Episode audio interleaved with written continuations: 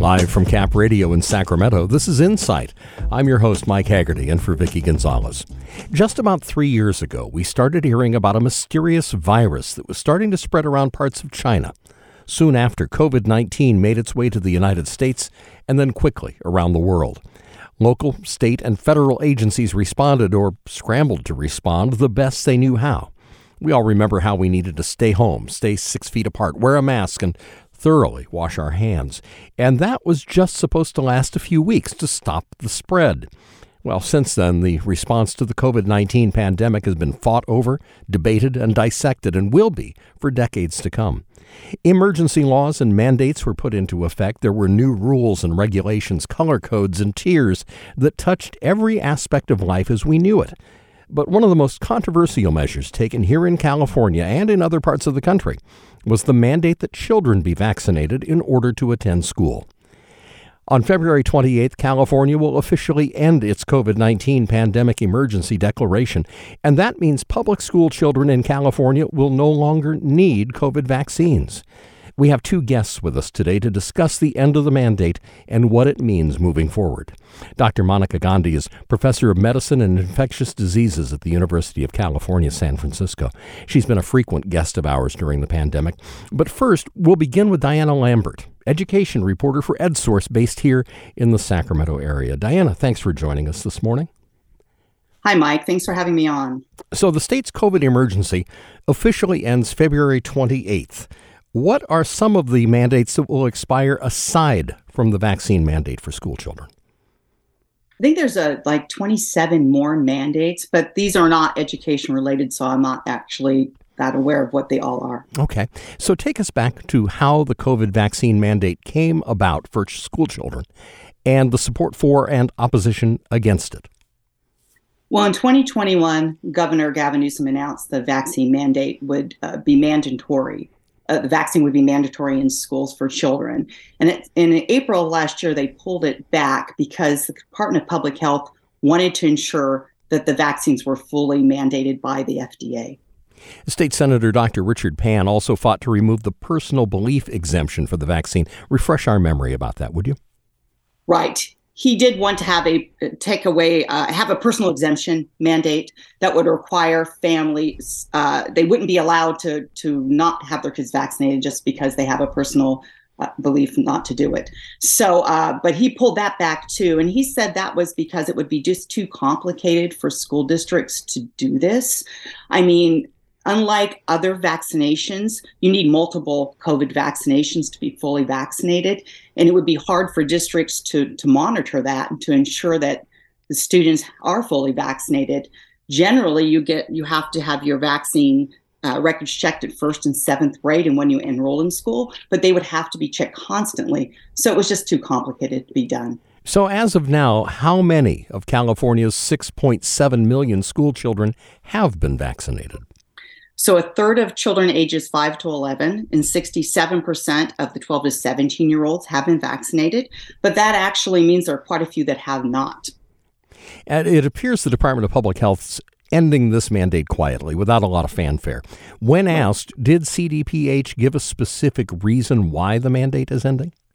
They did. They say they're ending the mandate for the same reason the state of emergency is ending because they have a large number of Californians who have been vaccinated and because we have new antiviral treatments that make it COVID less deadly. They seem to be doing it kind of quietly, though. Did you get yeah. a sense in your conversation and your reporting whether this is a decision on the part of CDPH or if it's coming from higher up from the Newsom administration down to the department level to do it quietly? No one is saying they're not they're not saying. Generally, the conversations have been email, mm-hmm. and everyone is getting the same exact message from them. So no one is elaborating. I contacted the governor's office, and they simply said that isn't necessarily connected to the state of emergency.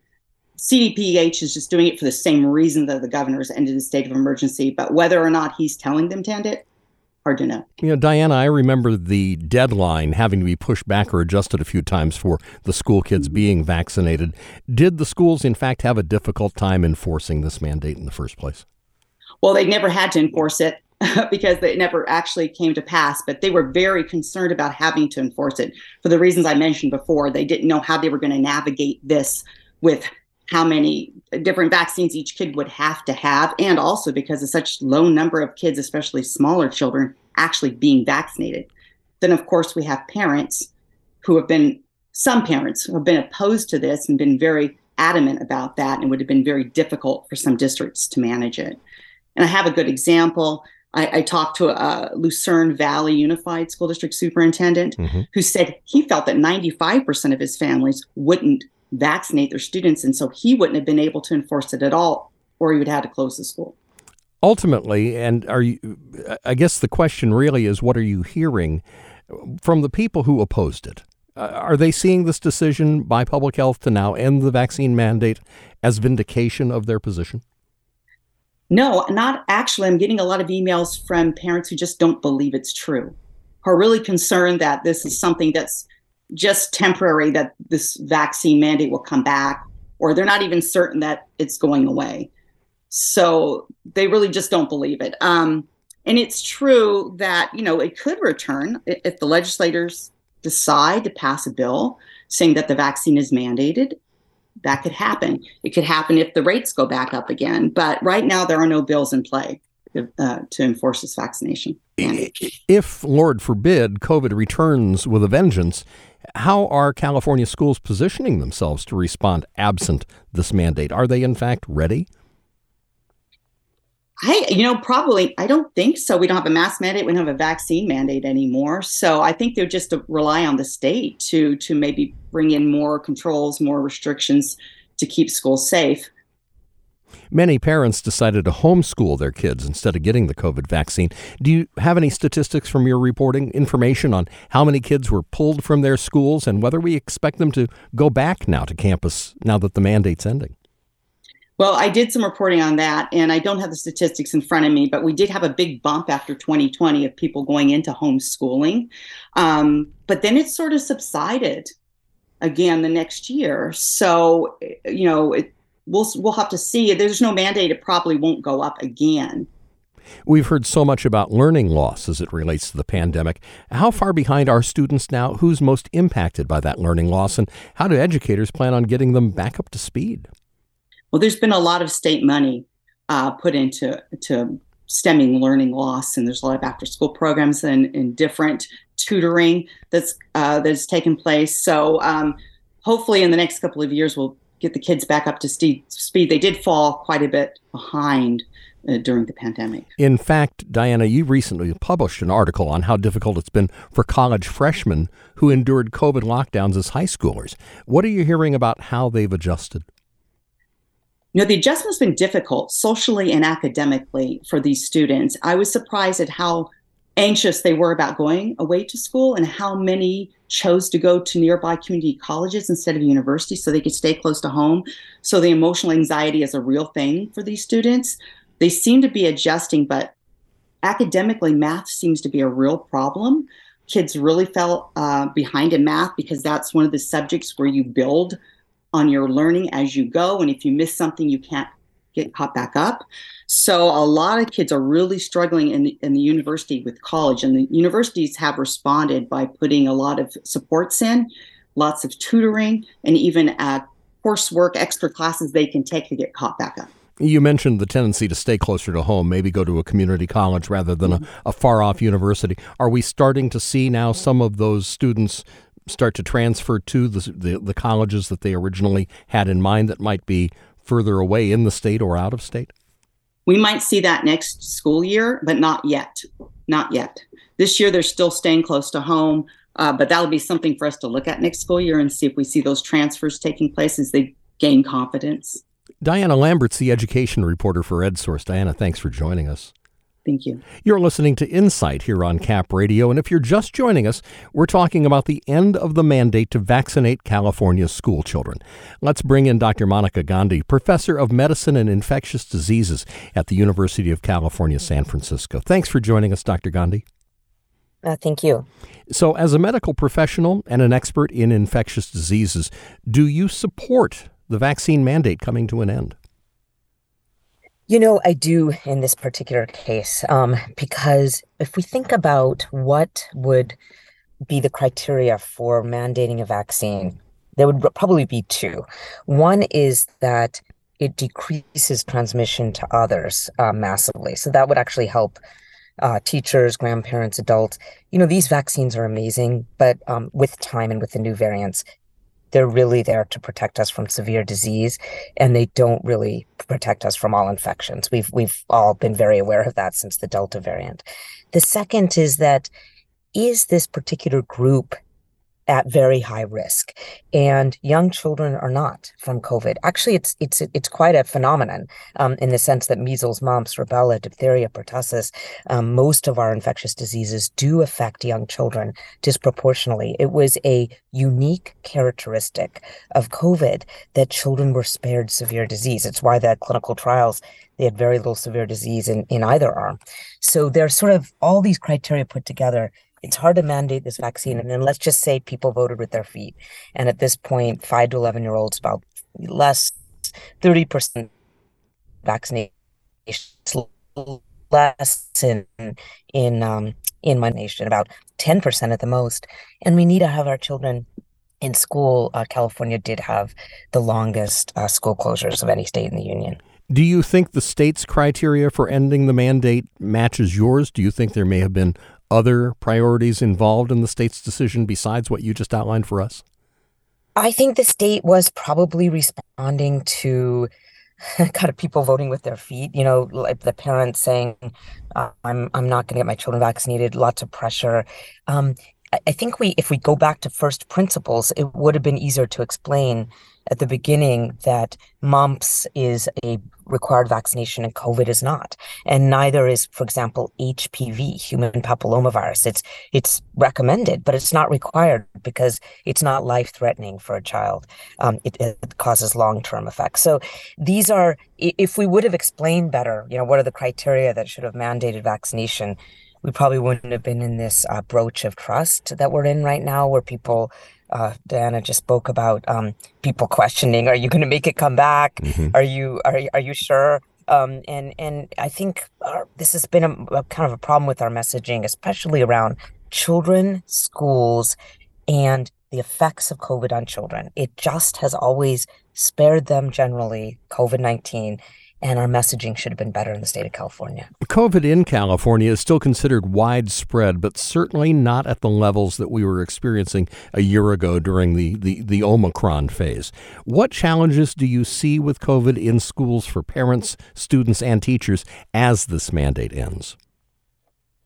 So it is, unfortunately, this phrase widespread. I, unfortunately, I think we have to remember that COVID will never be able to be eradicated or eliminated. It has to do, let's just keep it simple and say it's in 30 species of animals. So it's never. I think we may have. From severe disease. Um, can you hear me? Yeah, now we can. There was about a, oh, a 15 second break there. Okay, sorry. So, so what I'm saying is cases, unfortunately, are unlikely to ever go away to COVID. Just 30 species of animals have COVID. We're never going to eradicate it. What we have to do is uncouple severe disease from cases such that it becomes like a mild respiratory pathogen that we live with. And that decoupling um, has been achieved through immunity hopefully vaccines. I mean, certainly all adults getting vaccinated, and California did a great job in getting their adults vaccinated. That really does this, what we call defanging, so that we have little less severe disease. And that ongoing immunization, boosting older people, will always be a part of our COVID response. So we we can never not work on COVID, but we have to decide who's most at risk, right, of severe disease. Mm-hmm people with comorbidities, people on immunosuppressants, people are older, they're always going to be boosted. We have Paxlovid, which are antivirals for people who are at risk for severe disease if they get COVID. And we move forward with vaccines and therapeutics for the at risk populations. There's a new Pew Research survey that shows most Americans basically don't care much about COVID anymore. Economy, crime, inflation all rank much higher on the list of concerns than COVID. How concerning is that to you as a health professional? Actually, I may have a different take than many other health professionals. I find it very reassuring that Americans are reassured by how incredible our biomedical tools are for COVID 19. We have a better COVID vaccine than we do, do for flu. These vaccines work incredibly well. We have a better antiviral Paxlovid for COVID than Tamiflu is for flu. We have great biomedical advances. And I, I compare it to HIV. When we got these biomedical advances for HIV, when we got treatment, people celebrated. And I think what Americans are saying is that they understand these tools work, that we have them, that they're never going away, and they're celebrating and moving on. So I see it as that way as opposed to staying in a state of perpetual fear. Very fearful in 2020. We didn't have anything. We now have incredible tools. These are these are major advances. Dr. Monica Gandhi is professor of medicine and infectious diseases at UCSF. Thank you for joining us, doctor. Thank you. Up next, it's a crisis impacting California tribes, missing and murdered indigenous people. We will hear from a tribal leader about the push for an end to an epidemic spanning generations. You're listening to Insight on your NPR station, Cap Radio. I'm Mike Haggerty.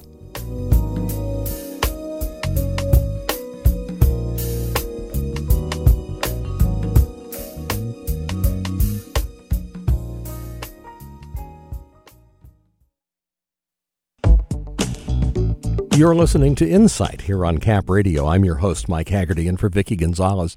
California has the largest Native American population in the country. We're home to more than 100 federally recognized tribes.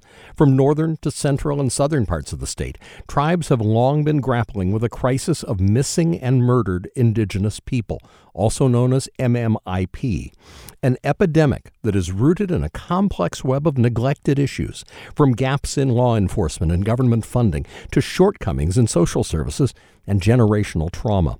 For the first time ever, tribes across California gathered at the state capitol to demand that lawmakers take action in the form of legislation and funding. Specifically, calling on lawmakers to pass two bills that tribes say will curb the crisis, as well as approve $200 million in funding to build programs and services to prevent these tragedies from taking place. Joining us to explain more is Joseph James, chairman of the Yurok tribe, the largest tribe in the state, located in the heart of the California redwoods along the Klamath River in Del Norte and Humboldt counties. Thanks for making the time be, to be with us today, Chairman. Thank you. So, although Native American and indigenous communities have been painfully grappling with this for generations, people listening today might be hearing about this for the first time. How do you want to begin talking about the crisis of missing and murdered indigenous people? Thank you. Well, good morning. Uh, my name is uh, Joseph James, chairman of the Yurok Tribe. Uh, thank you for allowing me to use this platform today to talk about that. Um, you know, this this crisis has been going on for a number of years. Um, and again, as a, yesterday was a day of action for tribal leaders throughout the state of California. Uh, we heard from victims, advocates. We heard from state legislators. Um, you know, last year of October 22, uh, tribal leaders and, and Assemblymember James Ramos there uh, and his colleagues introduced the feather alert uh, to bring awareness, to bring call for action. Uh, we're only the second state in the United States to have a, a feather alert system. Only the second. I take it that that's like an amber alert or a silver cor- alert. That is yeah. correct. That is correct. And when you look at this, as you mentioned, MMIP, this has been going on a number of years. Uh, we're rallying as tribes, as advocates, as victims, as family, uh, as uh, legislators. We are bringing awareness, but most importantly, action. That's what we were there for yesterday. We have two bills that have been introduced by Senator Ramos, and as you mentioned in, in your opening, uh, a funding request uh, for the governor and the legislator. And we'll get to those specifics in just a second. Let me ask there are 110 federally recognized tribes in California.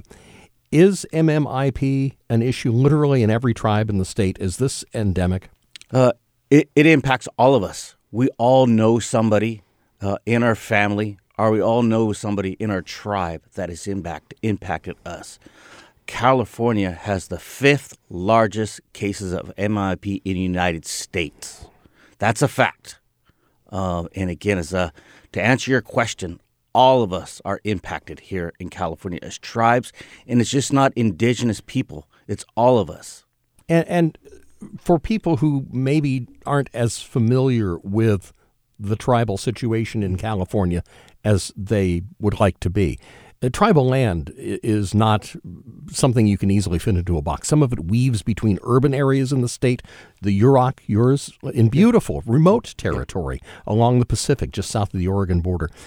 What are the main and unique challenges in solving cases of missing and murdered Indigenous people? Uh, we're located up there in Northern California along the lower Klamath River. Mm-hmm. We're very rural. Um, it's a beautiful. Uh, we're rich with the river, the environment, and the great redwoods. But as part of the challenges there uh, is uh, resources, funding, law enforcement. We have our own law enforcement, and again, is uh, being able to need to act in real time when somebody gets abducted, threatened, or missing. Um, we're stretched over two counties, so those are some of the obstacles that that I'd highlight. You have a law enforcement agency that, as you say, is tribal. So, on the one hand, you're not dealing with systemic racism in that particular case, but you are severely underfunded. That is correct. Uh, as as a as a rural uh, tribe up there in Northern California, we're going to continue to do that that great that good fight to protect our people, our community, our tribe, and all of us up there uh, in our community. Is there a, a sense when it comes to missing and murdered Indigenous people of who are most at risk of being victims? Uh, indigenous women and, and children are, are most likely, and, and that's a fact with, with the data. Uh, four and five Native women have experienced violence uh, in their life. Um, they're vulnerable. And again, uh, this is a call for action. We are in a crisis. We have been in a crisis for years. And when we see the, the media, uh, the locals, the national news. Um, you know, this this has nothing new for us. And again, we're trying to highlight to bring awareness, and not just the help uh, driven by tribes and legislators, but all of us in the great state of California.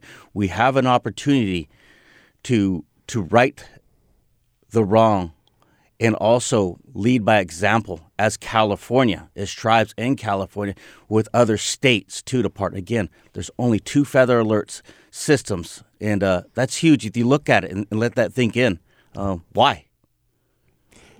Would you be willing to share with us right now how you personally have been touched by this issue? You know, we have a number of missing men and women um, in our on or near our reservation. We're located up there in Klamath, um, along the lower Klamath River. Yurok tribe, Karuk tribe, Hoopa tribe. We're all river people. We all share and participate in our culture. You know, when somebody goes missing, someone goes murdered, we all feel it as people. And again, so we, we've all been impacted. So it's it's personal, you know. To um, and I'm doing everything I can as a tribal leader, uh, using my voice, but more importantly, pushing and calling for action within the state, within local law enforcement, we have great support with our local law enforcement, but again, resources are are tough up there. Funding is tough, and again, it's a. Are are you seeing an improvement in the understanding on the part of the state governments? We have a long ways to go. We have a long ways to go to answer your question there. If you uh, and we're we're making great strides. Um, What's often missing from the conversation? Uh, awareness is one. You got to educate and bring awareness uh, to people in the room. You got to be at the table in the room. You've got to be able to want to to make change, um, and so that's number one. Um, and two is to update and change his laws protecting the health and safety of MMIP victims. You're listening to Insight here on Cap Radio. If you're just joining us, we're talking with Chairman Joseph James of the Yurok tribe about the crisis of missing and murdered indigenous people and why more than 100 tribes across the state are calling on lawmakers to pass legislation and funding to curb this epidemic. So let's get to the event at the state capitol yesterday. It was the first ever MMIP Day of Action. How did this come about? Uh, the Yurok tribe and other tribal leaders throughout California um, have been working on this for a little while. But I want to first go back. Okay. This is about the people that have been combating this crisis for years, for years. the victims, the families, uh, the survivors, the advocates, the boots on the ground. Those are the people that have been driving this. We, as tribal leaders and tribal governments, are coming to the floor again the table to see how we can help and assist. It was a beautiful day yesterday. It was a heavy day at the same time uh, to bring awareness. You had probably about 400, 500 people there yesterday, hosted by a press conference, a keynote speaker, Assemblymember James Ramos, who has authored AB 44 and has also offered AB 273, which are two pending bills that have been introduced that are going to combat the MMIP crisis. And let's take those one at a time. AB 44 involves tribal public safety. What does this accomplish? Thank you. Two things. Uh, well, there's more things. What one is that uh, is CLETS, which is also known as the California Legal Enforcement Telecommunication System. This will allow our tribal courts, our peace off, our law enforcement have that data. That right now we don't have access to that. Mm. As a sovereign government who manages, oversees their tribal government in their lands. Um, this will put us on the seven lane, same playing field as our state partners. And again, we are filling in, and identifying the gaps in real time. So, in some ways, you're at a disadvantage. Absolutely. To other agencies outside the tribal world in California that have a database that they all share. You're at this moment in the dark on that. Absolutely. I would I did not know. Abs- absolutely. And we've got great support from our local law enforcement up there in Humboldt and Del Norte County regarding this. And again, we want to all come together regarding resources, information. We want to be able to have access of individuals protective orders against them. Um, our tribal courts want to put our protective orders against individuals. Not only our law enforcement, but the local county sheriffs can have that same access. And again, working together as one to protect our, our MMIP. And the second piece of legislation, Assembly Bill 273, it's called Protecting and Locating Foster Children Missing from Care. What's this bill do, assuming it's passed? I urge our legislators to pass both of them. Uh, they're both vital and critical uh, to combat the MMIP crisis. It is a uh, protecting children missing from foster care. Currently, the system right now, you are not mandated when a children or a child goes missing from foster care. Our data and research, this is a pipeline for our young children regarding MMIP. So you're saying at this moment it's not mandated by by no, the, no, notification, notification missing by missing when a young child or man or woman goes missing, a youth from the foster care system. The local county is not mandated to report this. And that's that information that they would share with other law enforcement agencies in California, but not with the tribal nations. Correct. They they would notify the tribal nation. They would notify uh, the court system. And again, when an individual is abducted from the foster care system, we need to know they're going missing that day, that week, so we can take action. In weeks, month is is unacceptable. I understand that you are, in fact, a sovereign nation, but it seems like in all the hundreds of years that your nation and ours have existed on the same piece of land, it's incredible to me that we haven't established this basic level of cooperation much, much sooner. Mm-hmm. Yeah. No, I, I think, uh, you know, uh, we've come a long way uh, recently in the last, you know, we've, we've made strides in other areas. And again, is what we're bringing is forward is the MMIP crisis, and what we we have identified at our end with our advocates, victims, stories, tribal leaders, law enforcement. There's gaps, and we're bringing those gaps forward, and laws need to be updated to reflect the current crisis we're dealing with. You also yesterday called for an historic investment of $200 million to build programs and services that prevent girls, women, and people from becoming missing or murdered. Help us visualize where that money goes if it's granted. Uh, this money would be would be divided for the regions: Southern California, Central California, Northern California. As you mentioned a little earlier, does this impact all of us? Absolutely impacts all tribes and non recognized tribes in the state of California. This funding would be used for, for tribes to access to uh, prevention, awareness, mental health. When we, when we find these individuals, they got to come home. The trauma that they experience, uh, the wellness that they're going to need, the support they're going to need. Uh, when someone goes missing, an investigator, a prosecutor, these are all resources that tribes could benefit from this funding. Yeah, by their very nature, what you're talking about are very traumatic situations yeah. where just because the victim comes home doesn't mean it's all over. Uh, they and their families are going to need counseling, are going to need help to be able to healthily process what has happened to them. Absolutely. No, absolutely.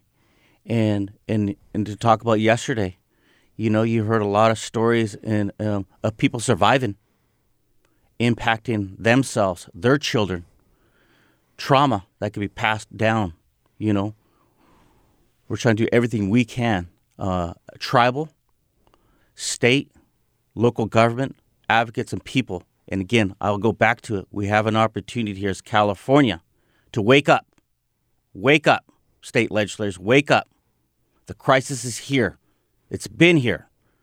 Fifth largest caseload caseloads of MIP in the United States. It's in our backyard.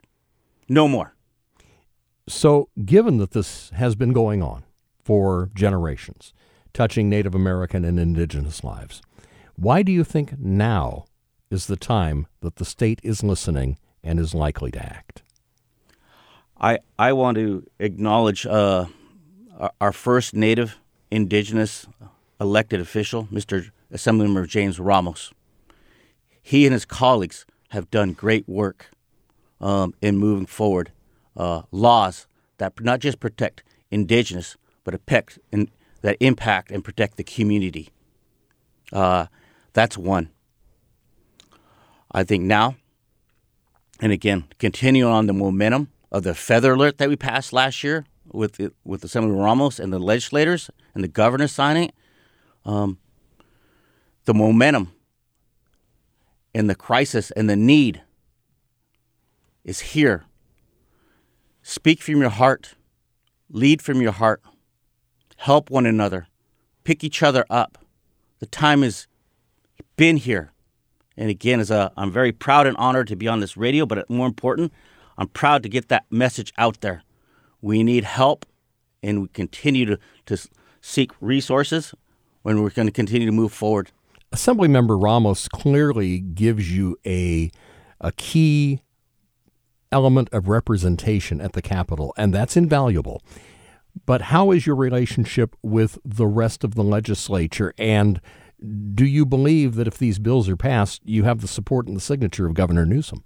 I feel we have great support. I want to also uh, recognize our our our representatives, uh, Assemblymember Jim Wood, Senator Mike McGuire, strong supporters. Uh, we've met with legislators, roughly about 26 of them. Uh, I've got to go meet some more after this. Um, we've got strong support regarding these two bills. Um, uh, we've talked to the governor. We sent him a number of letters. He hears our voice, and uh, and again, as a I feel that we have the support there. We've got some work yet to do, just like any other bill. Uh, you've got to put the time in, the work in, and the push. And again, but uh, when you have a number of, of tribes, uh, 110 in the state of California pushing, advocates, family, organizations, domestic violence groups, men and women, legislators, we feel we have the support. You're in Sacramento to make the case to the elected officials. You're on the radio for a different reason. And that's to talk to the average Californian mm-hmm. who is listening, who may not have known anything about this 15 minutes ago when we began this conversation. What do you want the people who are listening to us right now on Cap Radio to take away from this conversation? Uh, it could happen to anybody. It could happen to anybody at any point, any time. Uh, your family, your daughter could be abducted, could gone missing. It's a terrible feeling when I have family come into my office as a tribal chairman and to listen to the heartfelt stories that they're going through. Can't imagine that. But I try to put my place there, and it's very heavy. And again, uh, this has been going on for years for, to indigenous people of color. This could happen to anybody here, and we have an opportunity to make that change in California. And I think it's important for us to close with re-emphasizing to the people who are listening or the people who've joined us midway that the tribes have their own investigative and law enforcement agencies. You have your own forces to do this. What you're lacking is basic interactivity with data that all other law enforcement agencies in the state have and funding to do the best work that you possibly can. Uh, yeah, and I just wanted to. Uh, uh, not all tribes have law enforcement. Mm. Law. Each tribe is different. Okay. Uh, in in different cases, uh, you have tribes southern, central, northern, inland, on the mountains. Each tribe is different. Okay. Either gov- they have different capacity. This was something I didn't understand. Yeah. So uh, you have a number of us, small tribes, medium, large tribes. We're the largest populated state of California.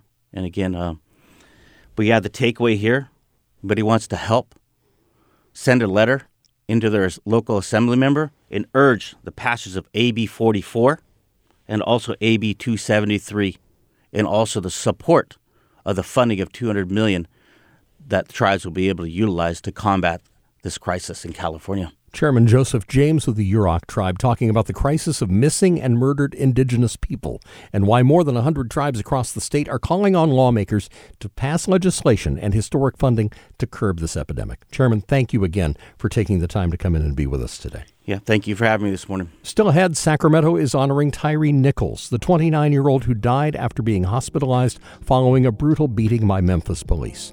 We'll hear from his friends and family and get a glimpse of who Tyre was and his impact on those who knew him. You're listening to Insight here on Cap Radio. I'm your host, Mike Haggerty. We're back in just a moment.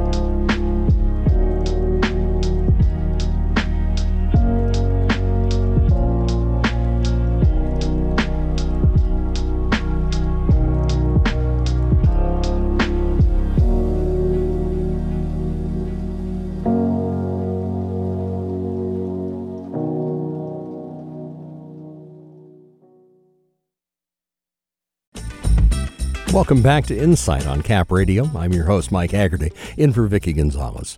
The city of Sacramento is honoring Tyre Nichols. The 29 year old died after being hospitalized following a brutal beating by the Memphis police. Five officers are facing second degree murder charges, in addition to the firing of a sixth officer and three medics with the Memphis Fire Department. But before Tennessee, Tyre called Sacramento home and would regularly skate at the Regency Community Park in North Natomas.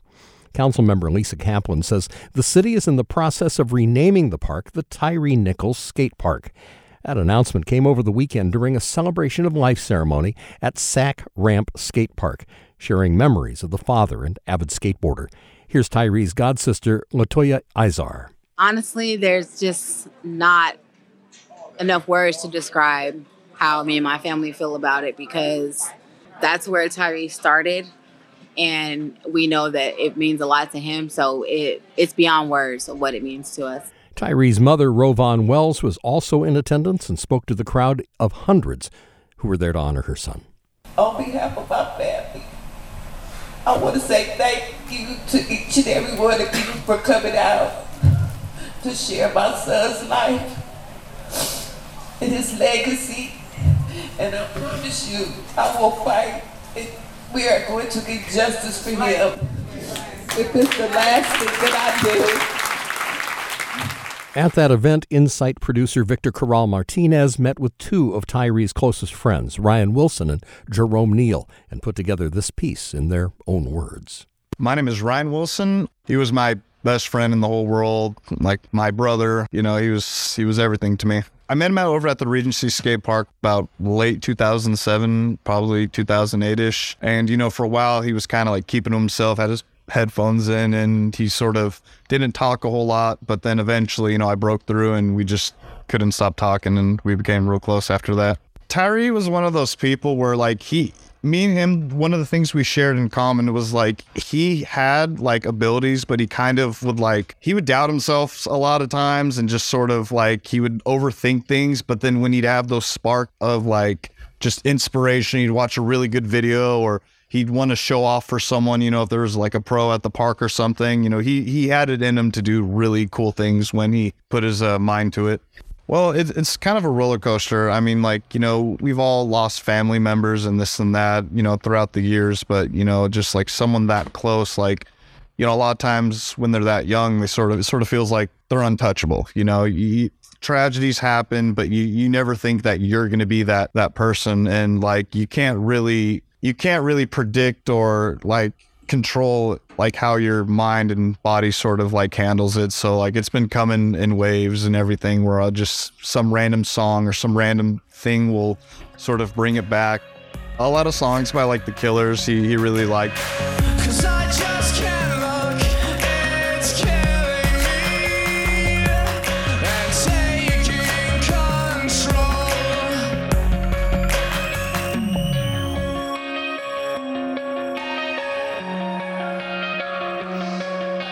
So he was always looking at new stuff and trying to find new stuff that that you know stuff that gets you excited. You know, gives gives you energy. And yeah, whenever I hear dubstep, even though like I, am not particularly a fan of it, like you know, we did a lot of songs or a lot, a lot of videos with that whole thing, and yeah, just like anything like that, sort of would really get me uh, going.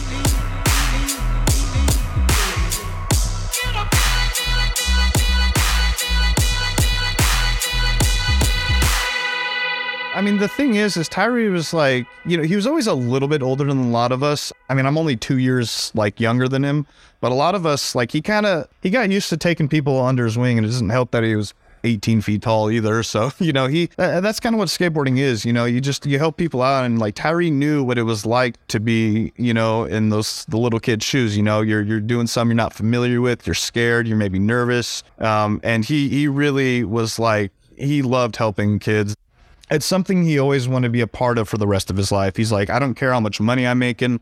I don't care where I'm going. Like, as long as I'm filming and taking pictures and this and that, that's really, that's good enough for me. And as you saw, like in his later years, he loved sunsets and things like that. So yeah, he was just happy to be behind the camera. I've talked with a lot of different people, a lot of his other friends, his family. I feel like we're doing actually a great job of, you know, really sharing what kind of person he was I mean, there's only so much you can really say about a person, but just his kind hearted, you know, spirit and his like willingness to make everyone smile at all times, even when he maybe wasn't able to smile himself. I mean, this stuff's been said over and over again. And like, that's, I think that's, it's doing a great job. He was on this earth for almost three decades. And that particular incident was very short lived, you know, maybe a couple days from the time it happened to the time he moved on. And it's like, that's not fair to, you know, reflect and think about his whole life based on that one particular incident. That does not reflect him as a person and who he was to me and his family and everyone else. And the fact that that one particular thing can bring out the whole nation, like, that's like, it's wild. It just really shows how close we are, um, you know, as a community. And it doesn't matter if you know someone or not, you know, we're all kind of part of the same family in one way or another.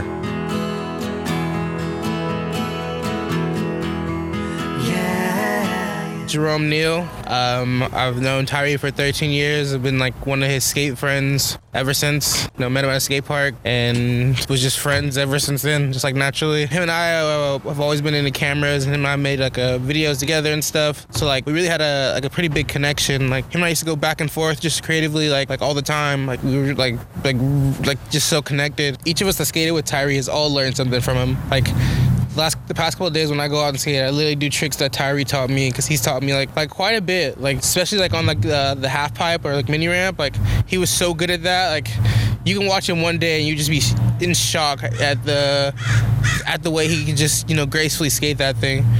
And like I said, he was giving it to all of us. Like we all have a little bit of Tyre in us because he was, like you said, a mentor. He was just sharing information that he had, helping others in situations he knew he can help help us with. Like he was just like a golden soul, bro. Like that's the best way to put it. Just was always there, would motivate you, talk you through with things, convince you you could do something when you didn't believe in your own self. Like that was Tyre.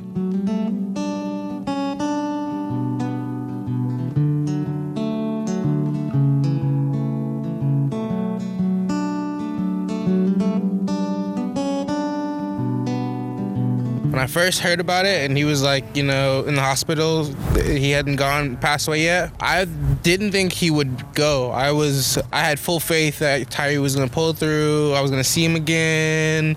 You know, he was gonna go through a rough time, but he was gonna be okay. And then a couple days later, that was just wrong, and that, that just wasn't his path. And it was just been really sad. It still hasn't not been sad. Like every morning, every day, I'm just like stuck constantly thinking about him and just like how crazy this, this situation is and how none of it should have ever happened. Tyre's like one of the nicest dudes I know. Like something, something of this, something just as bad as this sh- shouldn't happen to such a good person. Just doesn't doesn't make sense. It was like I was watching a nightmare. Like, it didn't feel like a, a real situation. It still doesn't feel real to me.